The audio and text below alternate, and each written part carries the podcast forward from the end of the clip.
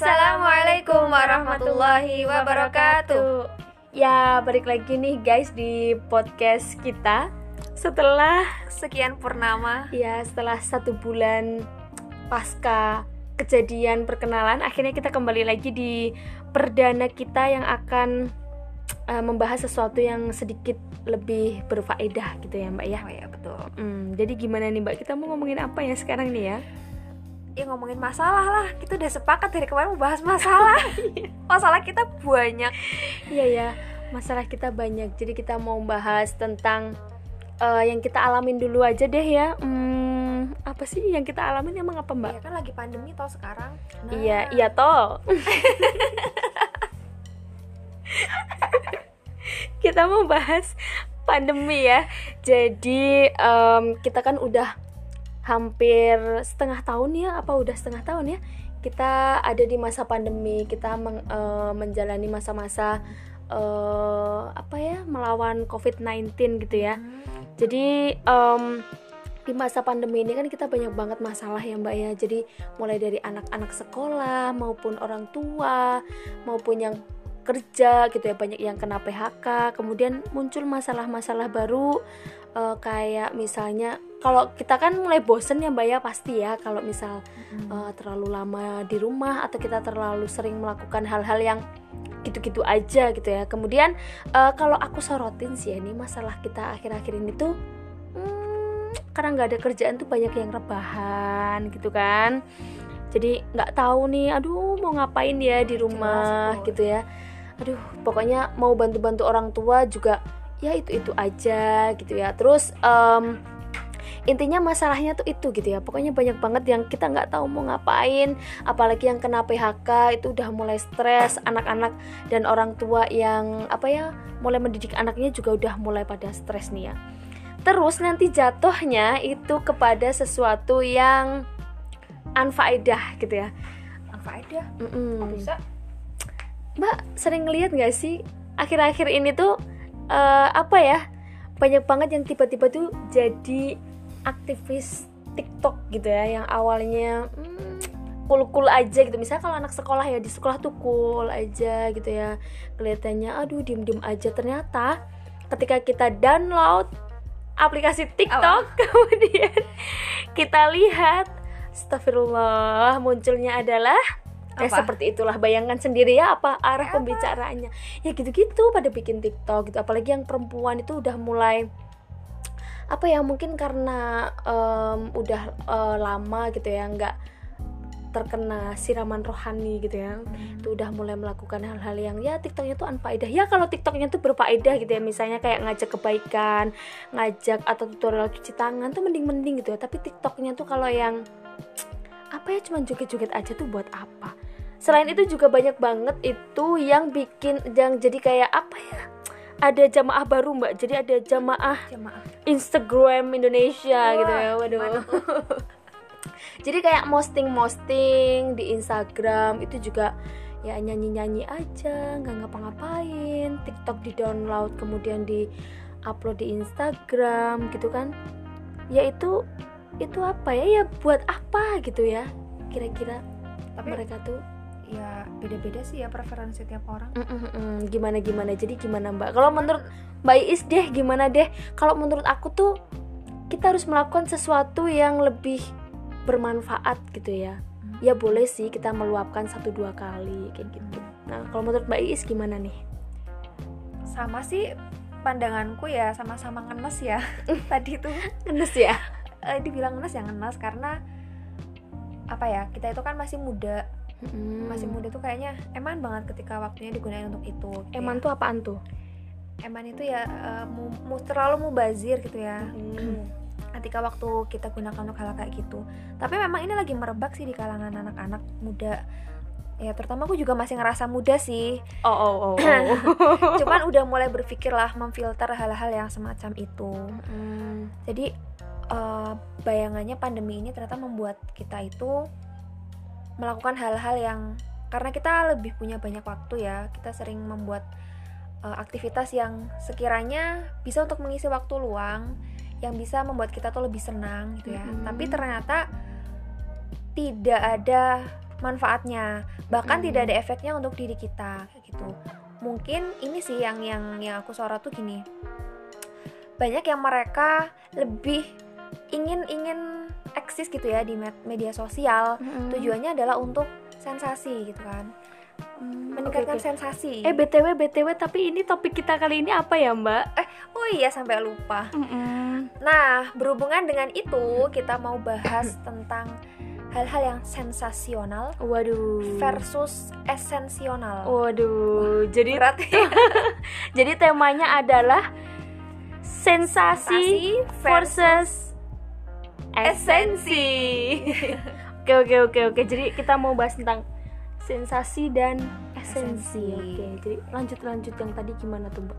Oke ya, ya kayak tadi ya, kita sudah eh, melihat melihat fenomena di media sosial, di Twitter, di Instagram dan di media-media yang lain bagaimana eh, teman-teman kita di sekeliling kita mereka eh, sangat antusias gitu ya aktif hidup di situ gitu kan posting-posting Hmm. sesuatu hal yang sekiranya bisa membuat mereka bahagia yang sensasional lah tapi rata-rata dari mereka belum paham sebenarnya esensi di balik itu tuh apa Mm-mm. nah mereka berpikir eh, dengan cara itu aku aku bahagia aku seneng ya Mm-mm. tapi ternyata tidak selamanya hal-hal semacam itu membuat kita tuh bahagia atau tambah seneng. oh iya. Uh, ada kemarin kemarin nih saya baru dapat curhatan gitu kan dari Mm. adik tingkat kalau dia cur- curhatnya seperti ini, Mbak, kok aku merasa bosen ya, padahal aku merasa passionku ini di media sosial gitu ya, aku Mm-mm. udah aktif Instagram, WA, Twitter dan lain-lain gitu kan, dan awal-awal aku merasa senang di satu pekan pertama ya aku senang tapi di pekan kedua scroll WA aja tuh suatu hal yang membosankan gitu bagiku Waduh. jadi aku kayak tidak punya semangat hidup gitu ya. Kata tuh seperti itu apalagi itu ya. nah ini era pandemi dan semuanya serba online kan serba daring Mm-mm. jadi akhirnya berimbas ke eh, aktivitas yang serba daring pun dia juga ikutan malas karena dia memang Mm. sudah berada di titik jenuh seperti itu. Nah, itu yang membuat miris dan ternyata memang eh, kalau saya baca itu Ri, di dari penelitian ilmiah memang ternyata manusia itu punya titik jenuh gitu kan. Hmm. Manusia itu punya titik jenuh melakukan aktivitas. Ada hal-hal yang dia lakukan bertambah senang, tapi ada hal-hal yang ketika dia terus melakukan dia malah tambah bosen. Nah, Hmm. karena memang di tubuh manusia itu ada satu hormon Mm-mm. di mana hormon itu bisa meningkatkan rasa bahagia. Waduh, hormon apaan tuh mbak? Ini anak-anak IPA biasanya lebih paham ya. Padahal kita anak IPS eksak ya. semua. Ya tapi ini baca sih dari penelitian itu Mm-mm. hormonnya hormon oksitosin gitu namanya. Hmm, Hormon ini Eh, hormon yang bisa meningkatkan rasa bahagia seseorang. Oh, mm-mm. gimana tuh? Kok bisa? tapi sih? hormon ini tidak bisa sembarangan. Hormon ini bisa dipantik atau dipicu dengan cara manusia itu melakukan sesuatu hal yang baik yang berfaedah. Mm-mm. gitu. Jadi bukan dengan cara menyenangkan diri sendiri, justru hormon ini akan meningkat kalau kita berbuat baik sama orang lain. Hmm, bisa gitu ya? Bisa eh, ternyata ada gitu ya. Hmm. Hormon itu akan meningkat kalau kita berbuat baik sama orang lain ya. Kayak teori pencerminan ya, kalau kita Mm-mm. berbuat sesuatu untuk orang lain eh, otomatis hal itu akan memantul ke diri kita dulu. Nah, Mm-mm. semacam itulah cara kerja hormon oksitosin. Gitu. Nah, berkaitan dengan ini akhirnya eh, kita juga harus pinter-pinter memilih nih tadi kan tema kita esensi dan sensasi. Hal-hal apa sih yang sensasional tapi esensi ya? Syukur-syukur kayak gitu. Mm-mm. karena melakukan hal-hal yang sensasional eh, apa ya itu bisa bisa membuat kita tambah seneng.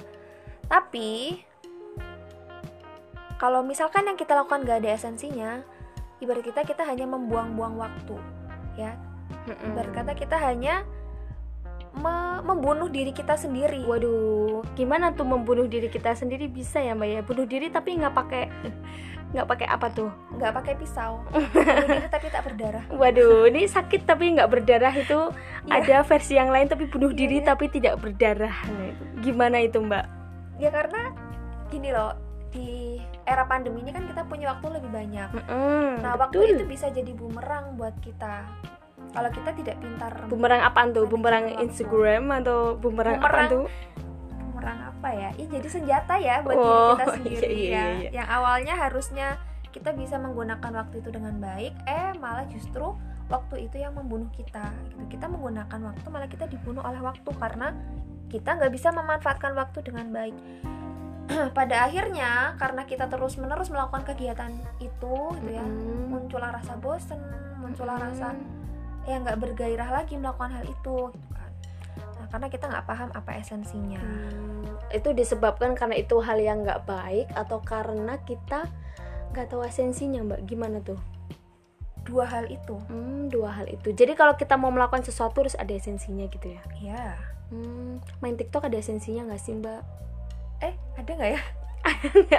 Ada lah harusnya. Ada. Contohnya apa Ada. sih? Aduh main TikTok tapi beresensi atau esensial? Eh, contoh nih ini kalau kalau yang, yang aku sorot ya dari fenomena kebanyakan kan hanya mengikuti tren joget-joget yang nggak jelas gitu kan. Sebenarnya Hmm. TikTok bisa sih dimanfaatkan untuk sesuatu yang lebih jelas contohnya kampanye tentang kesehatan gitu kan. Untuk Hmm, ini masih corona kan? Mm-mm, kita betul, masih betul, percaya bahwa corona bukan mitos. Ya coba mengkampanyekan itu. Betul. corona mitos. Itu? teori itu ya. Teori apa? Lupa aku namanya. Konspirasi. Konspirasi. Uh, uh, dan kemarin tuh dibilang sekonspirasi apa pun kita tuh seenggaknya jaga kesehatan kita ya. Temen aku tuh kemarin bilang gini mbak "Eh, corona tuh sekarang udah nggak punya harga diri gitu. Hmm. Jadi kita sebelumnya ada harga diri kok. ada. Sebelumnya ada harga dirinya. Kalau kita pergi kan masih pakai masker gitu-gitu kan. Masih social distancing kayak gitu. Nah sekarang tuh corona tuh udah mulai nggak punya harga diri gitu. Jadi kita keluar tuh kayak ya udahlah paling juga nggak kena gitu kan. Padahal kita nggak tahu efeknya tuh nanti seperti apa. Gitu. Gitulah ya mbak ya. Jadi bisa lah ya kalau TikTok tuh digunakan untuk hal-hal yang esensial. Contohnya kayak itu tadi ya mbak ya. Hmm. Lah solusinya nih Ri, menurut lah itu apa lagi mbak? Lah lah. Solusinya. Nah itu solusinya gimana Ri menurutmu? Em, solusi. Kalau solusi mungkin bisa gini ya mbak ya. Karena kita kan sekarang di masa pandemi nih kita pasti eh, banyak banget megang gadget ya. Ya nggak sih? Kita pembelajaran daring. Hampir 24 jam. Mm-mm. terus apalagi sih yang daring? Belanja daring makan bisa nggak daring? Daring. hidup daring. Iya kita hidupnya tuh kayak serba daring gitu ya. Ketemu sama orang pembelajaran aja ada yang sambil tengkurap lah sambil tidur kakinya di atas gitu kan. Aduh ini bisa kayak gitu ya. Pokoknya hidup kita tuh semuanya serba daring dan kita nggak tahu sampai kapan gitu kan Nah, makanya teman-teman semuanya eh, ini bisa jadi salah satu solusi. Kalau teman-teman pengen dapat sesuatu yang baik maka kita harus mem- mulai untuk memfollow hal-hal yang baik juga gitu ya mbak ya. Contoh kita punya aplikasi. Teman-teman punya aplikasi apa aja sih? Aku yakin pasti kalian mulai download download aplikasi-aplikasi Ah, Mobile baru. Legend. Mobile Mobile Legend itu kalau untuk yang gaming itu sebenarnya Oh. bisa yang menghasilkan uang ya mbak ya Iya, Eh, eh, tak tergantung sih tergantung bagaimana kita memanfaatkan. Kayak Instagram juga cobalah untuk kita mulai follow-follow orang yang memberikan efek positif gitu ya sama kita. Terus misalnya em, kalau misal oh, udah terlanjur ngefollow orang-orang yang ini nih tapi tuh bisa jadi mood booster. Nah bisa jadi tuh mood boosternya tuh kayak yang Mbak Isa dibilang cuman sementara gitu karena itu sesuatu yang nggak bermanfaat kita pasti akan sampai di titik jenuh Nah, jadi cara lainnya adalah solusinya adalah ketika kita di masa pandemi seperti ini yang kita lakukan, salah satunya contohnya kita bisa ikut challenge, guys. challenge Nah, apa tuh Eh, challenge kalian pasti banyak banget nemu challenge challenge gitu ya di masa pandemi ini tuh. Aku tuh menemukan orang-orang kreatif baru gitu ya. Atau kalau nggak challenge yang mainstream tuh contohnya kayak eh 30 hari bercerita kayak gitu. Ya nggak sih teman-teman bisa mulai mengasah kemampuan menulis di sosial media daripada cuman hahihi hahihi gitu kan nggak berguna gitu. Nah mending kita ikut challenge challenge kayak gitu. Nggak apa-apa nggak usah insecure dulu gitu ya. Karena orang-orang yang bikin kalian insecure itu dulunya juga orang-orang yang terinsecure oleh orang lain. Aduh gimana nih? Orang yang diinsecurein pernah insecure oleh orang yang juga insecure. Nah pokoknya intinya kayak gitu. Gitu ya. Terus contoh challenge yang lain misalnya ada kalau yang muslim tuh ada one day one juice Eh, kalian ngerasa nggak sih masa pandemi itu kayak kita ibadahnya tuh mulai menurun gitu ya? imannya tuh mulai luntur. Mm-mm, nah itu dia. Walaupun iman seseorang tuh fluktuatif ya naik turun naik turun ya tapi ya jangan turunnya jangan lama-lama gitu ya. Oh, kalau udah mulai turun ya ayolah gimana caranya kita dinaikin lagi kayak gitu terus misalnya em, bikin video-video pendek tuh banyak banget. Aku kemarin lihat di Instagram tuh kayak bikin video pendek ajakan untuk mencuci tangan. Jadi kita bikin video selama satu menit kayak gitu-gitu kan banyak. Nah teman-teman daripada kalian kayak cuman ya iseng-iseng aja mending iseng-isengnya tuh yang berfaedah itu kalau nggak nulis buku lumayan loh. Kita di masa pandemi itu bisa berapa bulan ya udah? Udah enam bulan ya nggak sih mbak? Enam ya bulan. hampir enam bulan. Mm-mm, udah setengah tahun. Coba deh kalian sekarang pikir kalian enam tahun tuh udah eh enam tahun. Enam bulan tuh kalian udah dapat apa cuy? Gitu kan. Dapat apa? Mbak dapat apa mbak? Dapat ridho Allah sebenarnya Wede, masya Allah gitu kan. Kita bisa bantu-bantu orang tua kayak gitu nggak sih? Banyak banget lomba-lomba karena apa ya ya itu sih di masa pandemi itu banyak banget jadi banyak banget lomba-lomba yang sifatnya tuh kayak daring gitu. Nah kan kalau ikut lomba kita menang kan lumayan tuh ya bisa dapat duit. Mm-mm, misalnya kita ikut yang mm, dari dinas kayak dari kementerian tuh biasanya banyak banget kan mbak duitnya. Ih kok kita jadi ngomongin duit ini ya?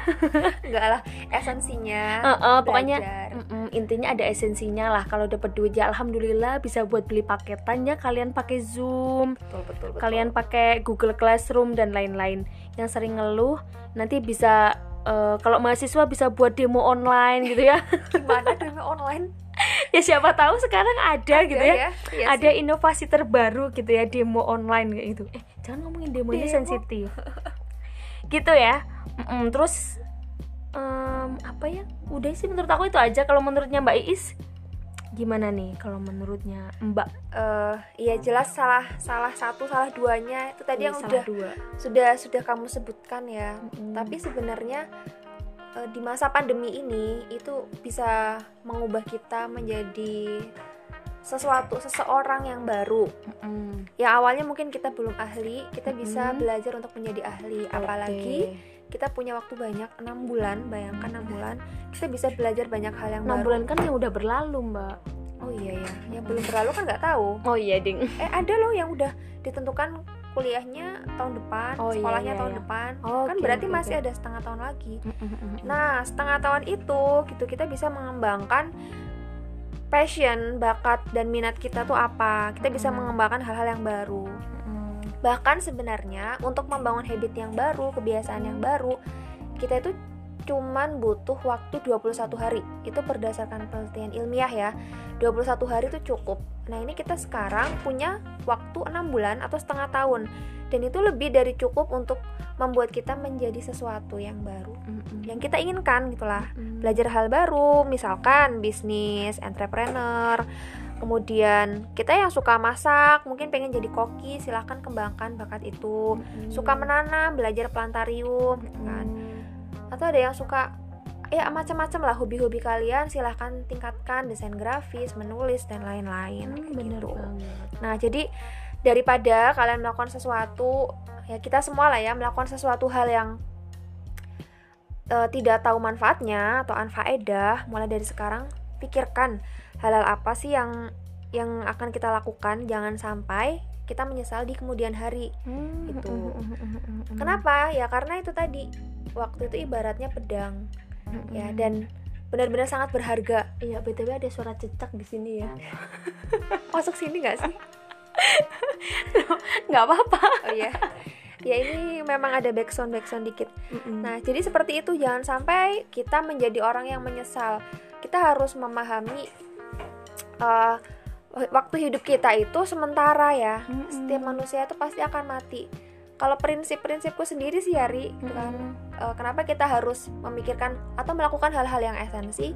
Karena waktu kita itu cuma sementara, sebentar di dunia ini. Mm-mm. Dan setelah hidup eh, ada kematian dan setelah kematian ada kehidupan setelah kematian. Cukup Mm-mm. kita mempercayai hal itu, itu sudah membuat kita berpikir ulang hal-hal apa yang akan kita lakukan kayak gitu. Oke. Simpelnya kayak gitu. Mbak pernah nyebutin itu tuh ada di buku apa itu? Oh itu kemarin baca Apaan? apa tuh ya? Oh Apa? seni untuk bersikap bodoh amat. Waduh, ini buku yang bestseller banget gitu ya buat kalian-kalian yang belum baca. Nah, itu apa Mbak isinya apa tuh? Ih, panjang nanti kalau dibahas di sini. Mungkin dibahas di lain waktu bisa intinya ya. intinya Intinya ya yang mbak dapatkan dari dari buku itu satu hikmahnya eh, untuk bisa fokus bukan hanya bodoh amat ya. Bukan Mm-mm. cuman kita bersikap bodoh amat. Untuk bisa fokus ternyata kita harus punya prinsip mendasar. Prinsip prinsip paling penting dalam hidup ini adalah kesadaran tentang kehidupan yang sementara Nah, itu prinsip terakhir yang disebutkan di halaman terakhir buku itu dan itu paling penting dan ini yang menjadi kunci keberhasilan orang-orang sukses di dunia ini. Bahkan orang-orang yang sesukses pendiri Facebook, Mark Zuckerberg, kemudian Jack Ma yang orang-orang kaya itu, Mm-mm. mereka sukses itu karena mereka punya kesadaran yang tinggi akan kehidupan ini. Karena hidupnya sementara, jadi mereka menggunakan waktu dengan baik. Contoh, mereka punya lembaga sendiri yang khusus ya, khusus terjun di bidang sosial karena mereka ingin membantu bidang pendidikan, bidang sosial gitu. Mm-mm. Dan itu tadi landasan landasan mereka bersikap seperti itu karena mereka paham setelah kehidupan ini ada kehidupan yang lain yang lebih kekal. Mm, Nah, jadi itu prinsip yang harus dipegang ya, teman-teman. Nah, makanya ketika kita mau melakukan apa pun, kita harus pikir-pikir lagi ya, Mbak ya. Maksudnya kita juga harus mulai belajar untuk berpikir panjang ketika mau melakukan sesuatu. Karena em, kita setahun, dua tahun, tiga tahun, empat tahun, lima tahun, atau berpuluh-puluh tahun ke depan itu tergantung sama apa yang kita lakukan hari ini iya nggak sih? Kita di masa depan adalah apa yang kita lakukan hari ini dan eh, apa kayak yang apa yang kita dapatkan hari ini itu adalah efek dari apa yang kita lakukan di hari-hari kemarin. Jadi orang kalau mau eh, apa ya berlayar ribuan mil pun itu kan hanya dimulai dari satu langkah.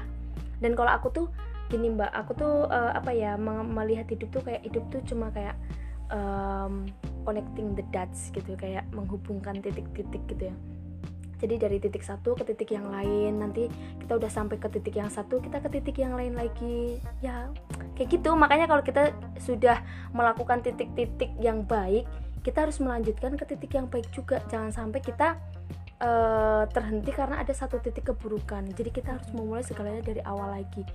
Eh, bayangin aja kalau kita bikin titik-titik terus kita lompat-lompat-lompat karena itu kebaikan akhirnya ada satu titik kejahatan. Nah nanti kita akan melakukan hal-hal yang jahat lagi yang yang lebih lebih lebih itu kan kalau hal yang besar kan terjadi karena sesuatu yang kecil dulu gitu Semuanya dimulai dari hal-hal kecil ya. Mm-mm. Makanya itu penting sekali untuk memperhatikan apa yang kita lakukan hari ini. Mm-mm. Sama ada sih satu lagi terakhir nih. apa apa apa Kadang kita udah tahu prinsipnya ya, tapi Mm-mm. kita gampang gampang luntur, gampang hilang semangat lagi. nah Karena itu faktor. Lingkungan. nah iya betul banget BGT terus gimana tuh mbak apa yang harus kita lakukan Ya jelas teman-teman kita gitu ya, lingkungan kita sangat berpengaruh. Nah, yang paling penting membangun habit yang baik gitu kan. Mm. Kebiasaan yang baik itu bukan hanya kita mendengarkan motivasi atau hanya belajar teori, tapi Iya. kita perlu untuk langsung uh, membiasakan diri ya, Mm-mm. terjun dalam lingkungan yang baik. Membiasakan diri kita langsung ya merasakan hal yang baik, melakukan hal yang baik. Mm, mm, mm, mm. Jadi nggak perlu takut ya mbak ya melakukan hal-hal yang baik orang-orang yang berbuat jahat aja mereka pede ya kayak Ya, ngepost kejahatannya mereka keburukannya mereka kita betul, jadi nggak usah takut-takut gitu ya. harusnya ya, harusnya. Mm, kita nggak usah takut ah nanti takut dibilang ria ya setiap orang tuh punya sudut pandang So Ya, alim, masing-masing. kadang-kadang gitu ya. iya nah makanya itu kadang sedih juga ya jadi kita kayak nggak nggak semangat lagi untuk melakukan. Kadang kan ada ya kebaikan-kebaikan yang perlu dipost misalnya kayak mau berbagi nasi atau mau saling tolong menolong pernah nggak sih kalian ngeliat postingan kayak tukang bakso yang dulunya sepi setelah dipost di Instagram ta- atau di TikTok lah ya minimal terus jadi rame. Itu kan juga karena kayak gitu kan. Makanya teman-teman nggak usah takut ya dalam melakukan kebaikan. Terus aku jadi inget nih mbak temanku tuh dulu pernah bilang kayak gini. Gimana? Eh, Ri kalau kita mau berkembang kita tuh berhak menentukan dengan siapa kita mau berkembang gitu ya. Jadi itu tadi sih lingkungan. Kita berhak untuk menentukan lingkungan mana yang kita pilih. Jadi teman-teman nggak perlu takut untuk nggak harus ninggalin lingkungan kita sebelumnya juga sih kalau kita ngerasa itu nggak bagus.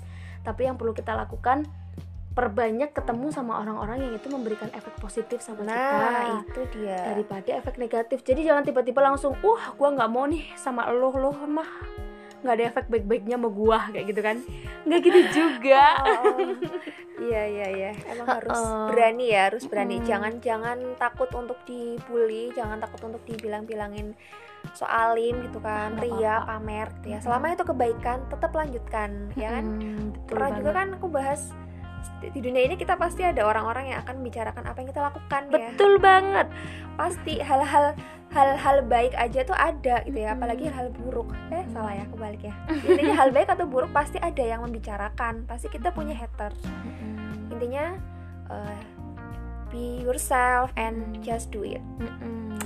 Udah pokoknya intinya lakukan aja dah kebaikan dah pokoknya dah ya. Pokoknya yang baik-baik lakuin yang eh, jelek-jelek kalau belum bisa untuk meninggalkan ya dikurang-kurangin gitu. Ya intinya esensi apa? Sensasi dong. Yuk kamu sen- tim esensi apa? Esa- sensasi? Aku sen eh esensi aja lah mbak yang sensasi atuh. Aku sensasi dan esensi dong. Oh kenapa kok bisa gitu? Gimana itu maksudnya? Jadi mbak mau membuat sesuatu yang sensasional gitu?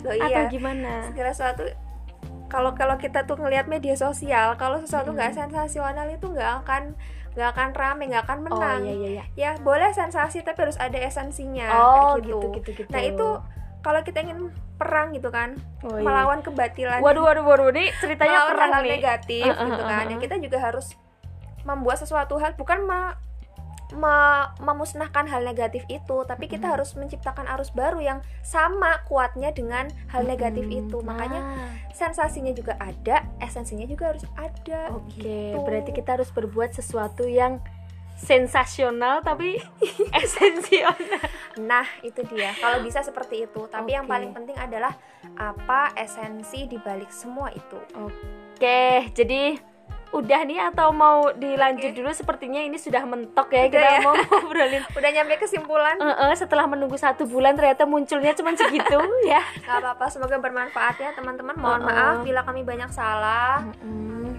doakan kami bisa istiqomah Mm-mm. amin dah pokoknya ya kalau pokoknya ya intinya kita berusaha memberikan sesuatu yang baik oh ya btw kemarin banyak banget yang ngomong kalau kita suaranya mirip mbak oh iya Heeh. jadi coba kita sekarang dibeda-bedain gitu ya Se oh, Se- dibeda. Enggak, coba di suara nih, coba kita sebut nama kita masing-masing ya iya. Jack Jack Riri Cek cek Iis. oh ya sih didengar-dengar juga hampir sama Agak sih sama ya. jangan-jangan kita ah eh Kembar. Enggak ya. Nggak udah udah udah ya udah nih Heeh, Insya Allah kita- beda kok. Nanti kalian bedakan sendiri lah. Ya ibaratnya buat mendengarkan podcast ini berarti kalian harus berjuang ya membedakan mana suaranya Riri, mana suaranya Iis. Mm-mm. Emang kita tuh saudara kembar terpisah lama selama 20 berapa tahun ya? Hmm, Berabad-abad. Mm-mm, Beda bapak, beda ibu, Heeh. beda suku. Ya gitulah. Kehidupan ya. Oke. Oke, kita cukupkan dulu ya. Mm-mm. Terima kasih atas waktunya sudah mau Uh-uh. mendengarkan. Sekian, sampai jumpa lagi di CTRL plus O. Sekian dari kami. Assalamualaikum. Ih, yang bagus atau Oh, penutupnya. Gimana? Cukup sekian dari kami. Assalamualaikum warahmatullahi wabarakatuh.